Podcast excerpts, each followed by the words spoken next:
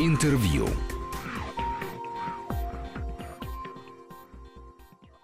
В студии Григорий Заславский. Добрый день. И вот ФАС отменил э, запрет на ряд учебников, в том числе на учебник по литературе. И я решил поговорить о том, э, что это означает, с э, доктором филологических наук, э, профессором Борисом Ланиным. Здравствуйте. Здравствуйте, Григорий Анатольевич. Ну, расскажите, э, я, честно говоря, не знал, что это речь о ваших учебниках. В том Э, числе. Да? В том не числе. только. Да, да, да, в том числе. Речь идет о нескольких сотнях учебников.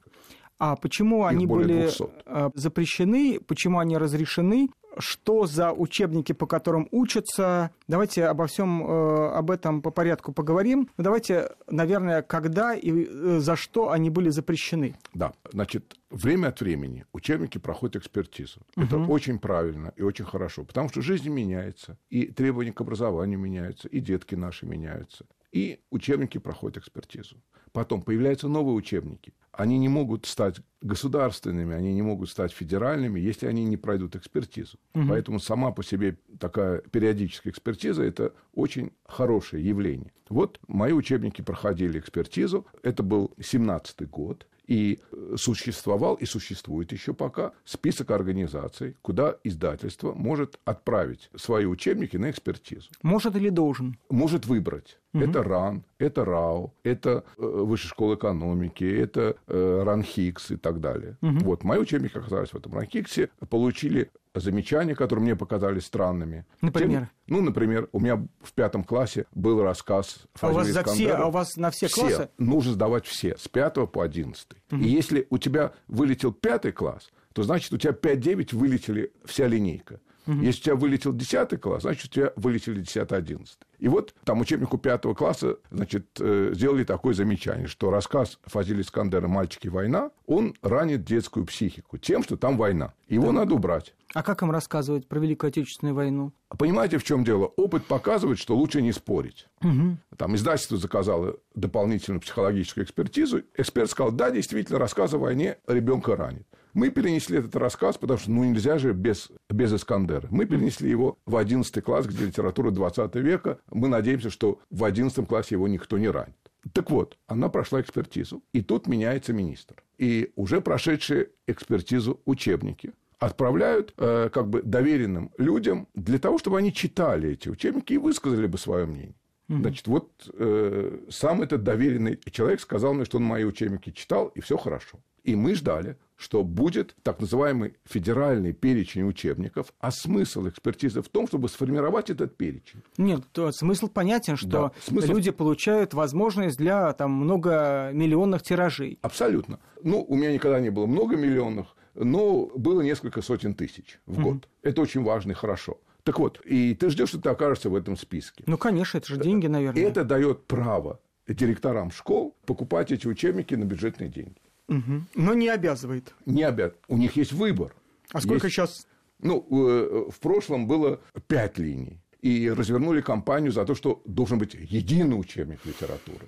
Ну, было Ну, ясно. это правильно, что, во-первых, есть разные регионы, разные Да. э, национальные, религиозные, исторические традиции. Есть Конечно, разные авторы, разные педагогические концепции. Мы очень богаты на педагогические концепции, и это сила нашего образования. Это нужно развивать. Я бы сказал, что это мало пять учебников. Так вот, значит, развернули эту кампанию, что нужно, чтобы был один учебник, устроили думские слушания, и эксперты на думские слушания сказали, нет, нет, это очень мало. Один учебник не пойдет. Если даже по истории у нас три учебника, то почему же по литературе-то один? Это же еще и дело вкуса, это же не просто дело интерпретации исторических фактов. Когда мы ожидали, что вот у нас будет в 2017 году новый перечень учебников, и мы туда войдем, и хотя бы на пять лет спокойно вздохнем, что мы оказались в этом перечне. Нам сказали, нет, знаете, в этом году перечня не будет. И так далее, надо подождать. Ну, хорошо, мы подождали, будет в следующем году. Но и в следующем, то есть в прошлом году перечня не было. И велено было руководствоваться старым перечнем. Ну, как бы это статус-кво на- нас устраивает. То есть, как мы были в перечне, так мы и остались. И вдруг в апреле прошлого года я получаю результаты какой-то странной экспертизы, которую проводили три преподавателя, доцента, кандидата наук, преподавателя русского языка как иностранного. Они подписались, честно, из Санкт-Петербургского Герценовского педагогического университета. Там было написано, что мой учебник 10 класса никуда не годится. Почему? Потому что макет сделан вредным для глаз детей цветом. Этому учебнику 11 лет. И вот эти эксперты, кандидаты наук, они заметили... Но такой... они кандидаты искусствоведения, они, кандидаты, они дизайнеры они, или они филологи? Они кандидаты педагогических наук или угу. филологических наук. Их там было Трое, да.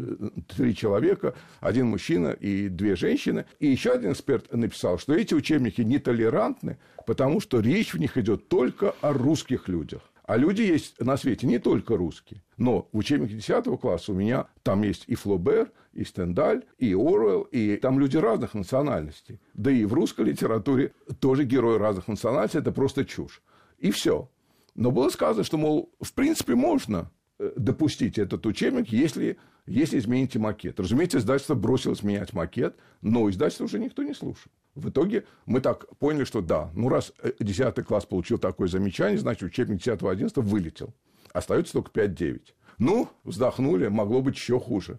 Рано вздохнули. В ноябре мы получаем новую экспертизу. То есть, одна экспертиза уже была вместо того, чтобы э, сформировать перечень, министерство устраивает вот эту гонку и отправляет на разные экспертизы до верного конца. Получается почему-то так, что вот учебники издательства просвещения, они сохранились более-менее и даже увеличились, а вот э, все остальные учебники, их стало гораздо меньше. Ну, например, мой учебник печатается... Не в, надо называть издательство, да, да. в ином издательстве, не просвещение. И это издательство утратило около 60% учебников на рынке вот по таким же замечаниям. Например, в ноябре было замечание сделано по пятому классу, что это вообще не учебник. А как это так? И все. Это не учебник, это просто биография писателя, это фрагменты из текстов, это вопросы и задания, это не учебник. А как ты на это ответишь? Еще было одно замечание для приличия, видимо, еще какого-то более образованного эксперта, что лирический герой написано в учебнике, это не альтер-эго автора, а это художественный образ. Но художественный образ тоже может быть альтер-эго автора. А главное, что термин «лирический герой» придумал Юрий Тынянов в 1922 году. Статья называлась «О лирическом герое». Первая фраза «Лирический герой в стихотворении – это альтер-эго автора». И так как этот удар был по пятому классу, вылетела вся линия, пятый-девятый класс мы тут же исправили, я тут же убрал эту фразу. Но Почему? уже никто не читал. А зачем а... убирать, если вы, вы же все-таки ученый э, и устроено. доктор наук, да, и, да. и имеете право настаивать на э, своей позиции. И вот только что Абсолютно. Э, в нашем разговоре нашли возможность сослаться на одного из самых авторитетных э, литературоведов советских э, и, в общем, даже имеющего мировой авторитет. Конечно, мировой Юрия авторитет, Тынянова. Да. Я написал, что это так-то и так-то, сослался на Тынянова, но сказал, что ради сохранения учебника я вынужден неведомому эксперту подчиниться. Я это меняю. Все. То есть это был единственный реальный нормальный упрек автору. Но учебники уже никуда не вошли. А продажа учебников начинается с конца декабря. То есть вот все это время авторы знали, и я получал десятки писем из Кургана, Кемерово, Новокузнецка, где люди говорили, как это может быть? У нас уже второе поколение учителей работает по вашим учебникам. У нас люди прошли с 5 по 11 класс и хотят сейчас снова начать с 5 класса, а мы не можем купить. Значит, по правилам, если кто-то закончил пятый класс по моим учебникам, до девятого они могут идти. Угу. Но начинать новую линейку они уже не могут. Угу. При этом при всех разговорах что учебников по литературе должно быть гораздо меньше, еще меньше, у просвещения появляются две новые линии. А вот эти линии, они, с вашей точки зрения, они уязвимы или нет? Все учебники уязвимы, и мои учебники уязвимы. Это дело вкуса, это дело региона, это дело конкретной школы. Все учебники по-своему уязвимы, но есть между учебником и ребенком есть учитель с высшим образованием, как правило. Сейчас у всех высшее образование. Есть методички для учебника, как с ним работать. Кроме того, к этим учебникам мы записали множество видеопрограмм, телефильмов о разных писателях. И это тоже часть урока, это тоже часть учебника. Но смысл был не в этом. С нами даже никто не переговорил. Знаете, все-таки вы академический автор, ваши учебники с 2006 года в школе, давайте мы подумаем, как их улучшить. Речь не шла об улучшить, речь шла о том, чтобы вмешаться в конкурентную борьбу между издательствами и сделать свой личный выбор.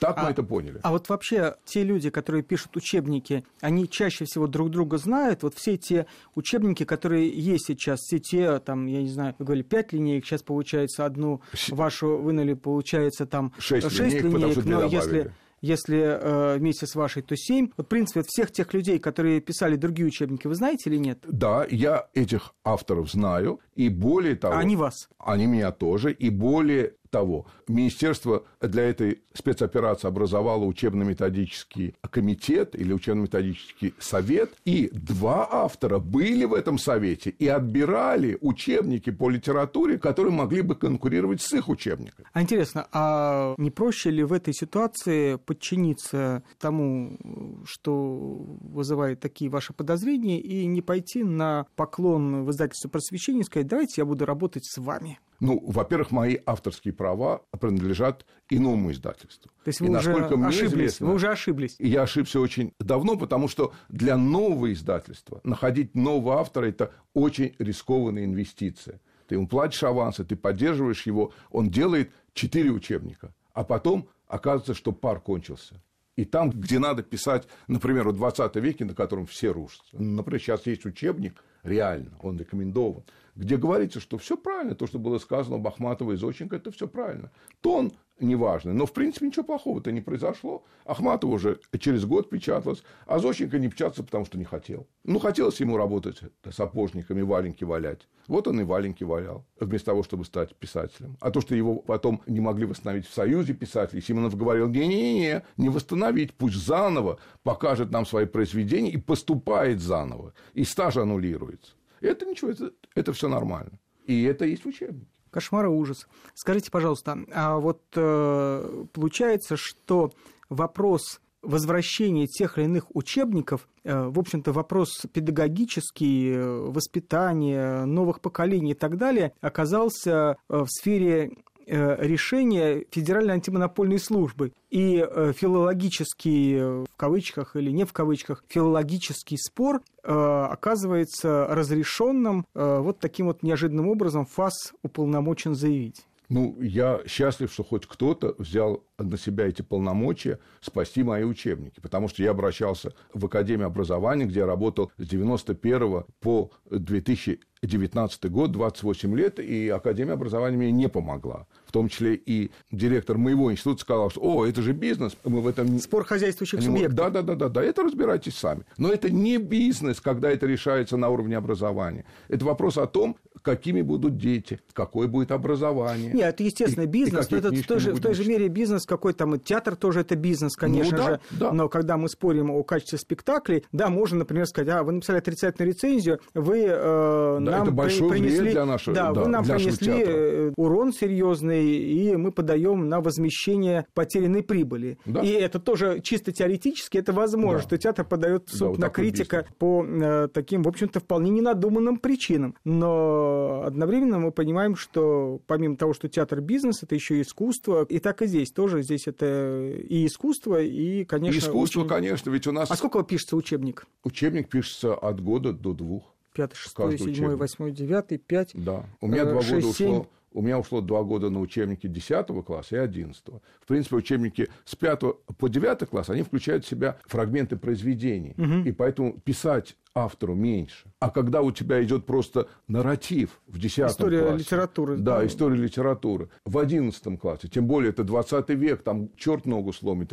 Надо быть очень осторожным, очень внимательным, чтобы не потерять ничего из советского наследия, чтобы писатели, жившие в советскую эпоху, получили адекватную оценку и адекватное восприятие современными детьми. Это все надо знать и уметь. Э, мне просто повезло, что я доктор именно филологических наук, что я литературовед, работавший в школе около 30 лет. Вот это мне повезло. Я хорошо литературу думаю, думаю, что хорошо ее знаю. Но у нас есть такая организация, Ассоциация учителей литературы, и я общался общался с ее руководителем, я написал ей, что возвысьте свой голос, ну заступитесь, ведь, ведь явно творится что-то невероятное. Мы должны прерваться на выпуск новостей. Через 2-3 минуты мы вернемся в студию и продолжим разговор. Интервью.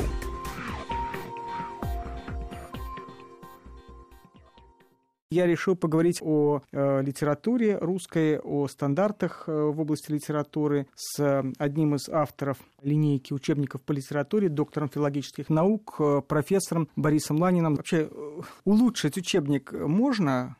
Ну, да, улучшить учебник всегда можно, потому что улучшить это значит сделать адекватным времени. и адекватным психологии изменяющихся детей. Дети-то изменяются, а когда я начинал писать эти учебники, ну, 2006 год, первый учебник вышел, у детей гаджетов не было. А сейчас все учебники, они читаются в том числе и через гаджеты. Если нет электронной интерактивной формы, учебник не попадает даже на рынок. Это огромное вложение. А если говорить о стандартах по литературе, э, в чем сейчас острота этой проблемы? Вот, понимаете, острота этой проблемы в том, что у нас нет споров о методике преподавания. Как бы левые, правые, красные и белые. Зеленые еще. Э, зеленые и синие. Все согласны, что хорошо, когда дети читают. Неплохо, когда они это обсуждают. Важно, чтобы они на эту тему что-то писали. Но проблема в том, что у нас частью стандарта является так называемая примерная программа. До сегодняшнего дня примерная программа была утверждена в 2015 году, и она состояла из следующих трех частей. Первая часть – это 14 обязательных произведений с 5 по 11 класс. 14 Всего 14? Обязательных произведений. 10 обязательных авторов. Угу. То есть там ты можешь взять любого, но этого автора обязательно ты включи в один из семи учебников. И семь тем. Например, ребенок и мир вокруг него. Угу. Ребенок и взрослые. Ребенок и животные.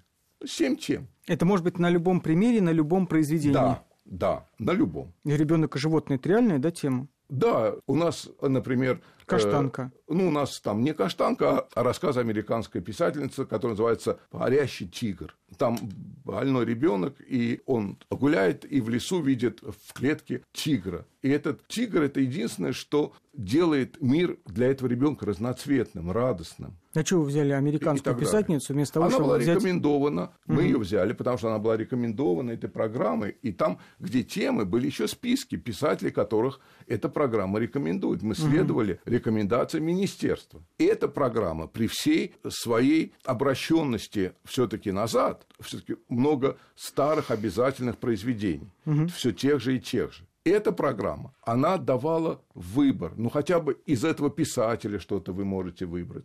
Из этих тем вы что-то можете выбрать. Не обязательно все темы, которые там были, а только семь и так далее. И это давало свободу. Что получается сейчас? Буквально в прошлом месяце опубликован проект стандарта, где в стандарт включена разбивка произведений по годам. То есть сын полка в пятом классе. Во-первых, мы давно не изучали сына полка. Есть много замечательных произведений о войне, которые более соответствуют современным детям и современным представлениям о войне. Эта вещь, она достояние поколения, которое жило после войны. Новое время, новые песни. Это не такое великое классическое произведение, которое во что бы то ни стало надо сохранить. К тому же оно большое. Желательно рассказы. Желательно, чтобы для пятого класса произведения были как можно меньшего объема. Сказочек больше. Вещей, которые им были бы интересны, которые, пятый класс, идея в том, что они должны полюбить читать. Чтение должно быть для них заманкой, загадкой, то, что им будет интересно и для шестого, и для последующих классов. То есть эти произведения соответствуют некой линии на 80%. Вот так и только так. И именно эту линию все упрекали в том, что она консервативная, что там нет современных писателей и так далее, и так далее. Вот включили обязательно, ну, на выбор братьев э, Стругацких. Но уже много лет, как они вместе не пишут. Это уже тоже история литературы, вы понимаете? И вот эти намеки, аллюзии, которые были у них в советскую эпоху, они были легко читаемы советскими квалифицированными читателями. Что а сейчас... они дают сегодня? Угу. Это не работает. Даже понедельник он начинается в субботу. Сегодня это уже история литературы. Или Ч... даже просто история. Да, и так далее. Разумеется, о постмодернизме ни слова, но слово-то надо сказать. Он же был, и его же читали, и он есть, и так далее. В общем, это Но постмодернизм все-таки 10-11 класс. Да, э, да, да, это 11 класс. Угу. Да, это 11 мы говорим о программе 5-9 класса. Но самое страшное в этом, что у людей учебники есть. У людей есть свой опыт. Учителя привыкли работать по этой методике. Они привыкли идти от простого к сложному. Никакой логики в этой разбивке по классам нет. То есть, если у тебя, например, ночевала тучка золотая в восьмом классе, ты опоздал, надо в седьмом. Только в седьмом. Если у тебя, например, уроки французского, например, в пятом классе, нет-нет, это слишком рано, надо позже. И а почему ночевала тучка золотая уж точно куда более говорю, жесткое произведение, чем э, вот тот же самый рассказ Я говорю Искандера. о Лермонтовском стихотворении, а не а, о повести. А, Лермонтовское, а не о повести Приставкина, Анатолия... которые, которые никому не рекомендуют, да. Приставкина это очень... Я думаю, что это произведение было бы очень травматичным для современного ребенка, но только и то нужно это можно для 11 класса, но мы не хотим сейчас об этой истории вспоминать именно вот такими сюжетами. Мы-то старались, чтобы это было 18-20 от силы на год, больших и маленьких, чтобы было время, чтобы был нормальный здоровый темп, чтобы чтение было в радость детям, а не обращать их к произведениям XIX века, которые все дальше и дальше и дальше от нас. Они замечательны, они классика, они достояние, но это только для квалифицированного читателя. Как вам кажется, что сегодня больше всего нужно нашему вот этому пяти, э, шести, семи, девяти, восьми класснику и насколько может быть э, сегодня таким вот шоком переход от пятого-девятого так сильно нормированного, норматизированного учебника к десятому-одиннадцатому, где, как я понимаю, еще какая-то свобода остается? Никакой. Нет? Никакой. Просто будет завершен стандарт образования для 10-11, он пока еще просто не завершен и не принят. Я думаю, что один из ключей к этому – это отмена ЕГЭ по литературе. У нас ЕГЭ появился по литературе тогда, когда не было выпускного сочинения. Но сейчас опять по совету президента сочинение вернул. Угу. И зачем сейчас ЕГЭ? У нас литературоцентричная, читающая нация.